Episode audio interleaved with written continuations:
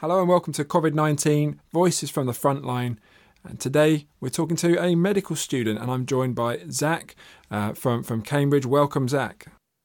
Thank you very much, John. Great to be here. It's great to have you. Now, listen, look, I, have been hearing a lot about uh, you know, the impact that COVID 19 is having on medical students. I know that certainly in my hospital, years one to four have been told, don't come in, you're not going there. But the thing is, we're in we're in March. We've got finalists who are doing exams, um, and there are implications, of course, if things are delayed, that we may not get some doctors on the ward in, in August, which is really really key, obviously.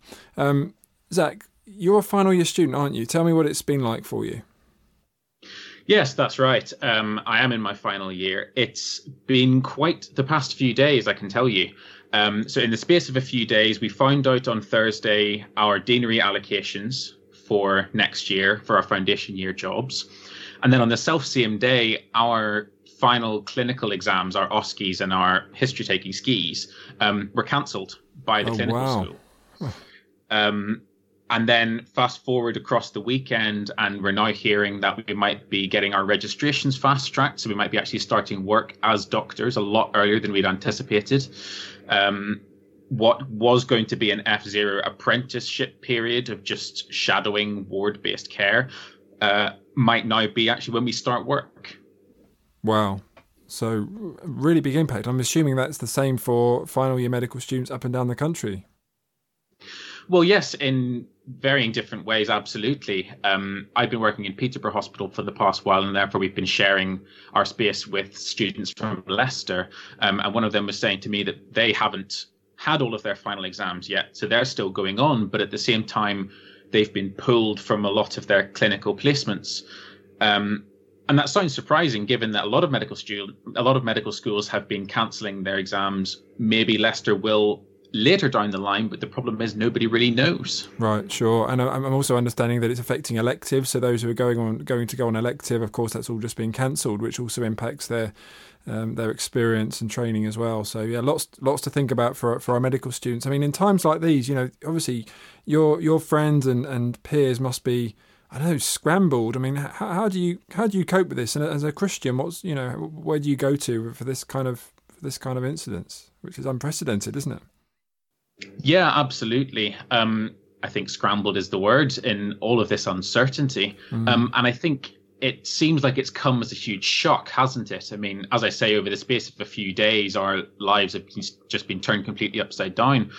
Um, but one of the things I was reaching for um, is so in my church in Cambridge, we've been working through Revelation um, in our morning services.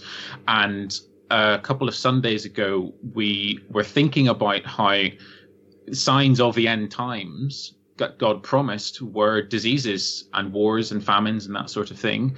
And of course, this isn't an indication that necessarily the end is going to happen anytime soon. But at the same time, I think it was a very helpful reminder that we shouldn't be all that surprised when stuff like this happens.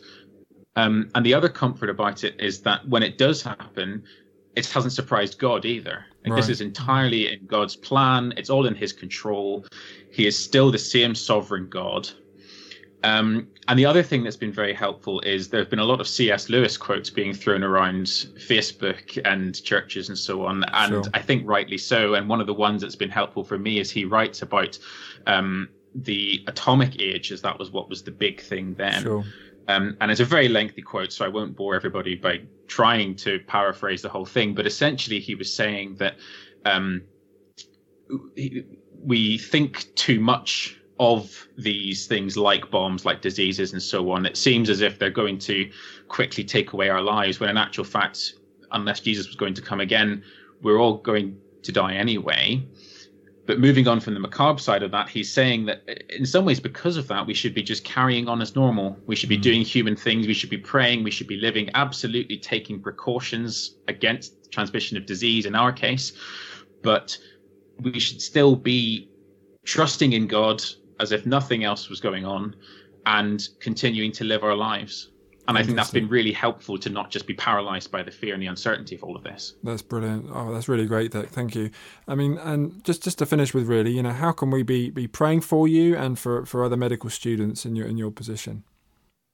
Mm, thank you. Um, as I say, I think the word that keeps coming back is uncertainty. Um, mm.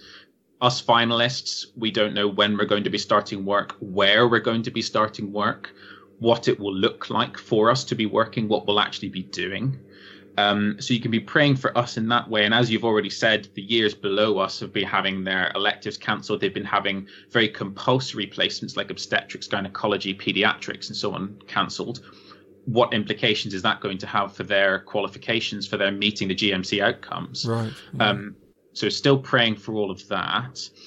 And then the other thing, I guess, is um, like it or not, us final students aren't going to be having quite as much experience as we would have liked when we're starting medicine. Absolutely, we'll be taking steps to mitigate all of that. But um, I think there will be some extra trepidation when we step onto the wards and um, also is this going to have an impact in how we are caring for our patients? As I say, hopefully not, but just praying for us there and praying for our patients and praying for the supervision that we're going to have, that um, God will be really drawing near to us, be protecting us, and bringing to mind the things that we have learned in a very particular way. That would be really, really helpful. Brilliant, thank you, Zach. And I think it's just a good moment as well to just to remind if you're listening and you're a medical student, or you know, or you know medical students, that CMF has a very strong medical student and nursing student um, contingent, and we'd love you to to join us. Um, and you can check out the uh, the Facebook pages and there's dedicated Facebook groups, and we're really looking to put out a lot of support and resources for medical students such as yourself, such as those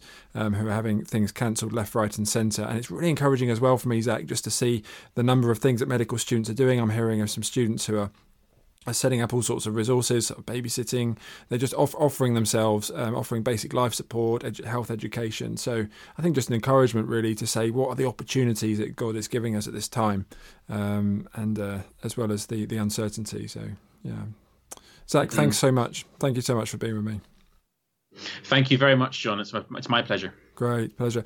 Um, and just a reminder as well that CMF is here to unite and equip Christian doctors and nurses to live and to speak for Jesus Christ. Join us every day at 7 o'clock. Um, hashtag COVID 1900 prayer. You can find us on social media Twitter, Instagram, and Facebook. We go live at 7 o'clock and uh, we're looking to pray for our healthcare service, uh, our nation, and the globe. So check that out and we'll see you next time.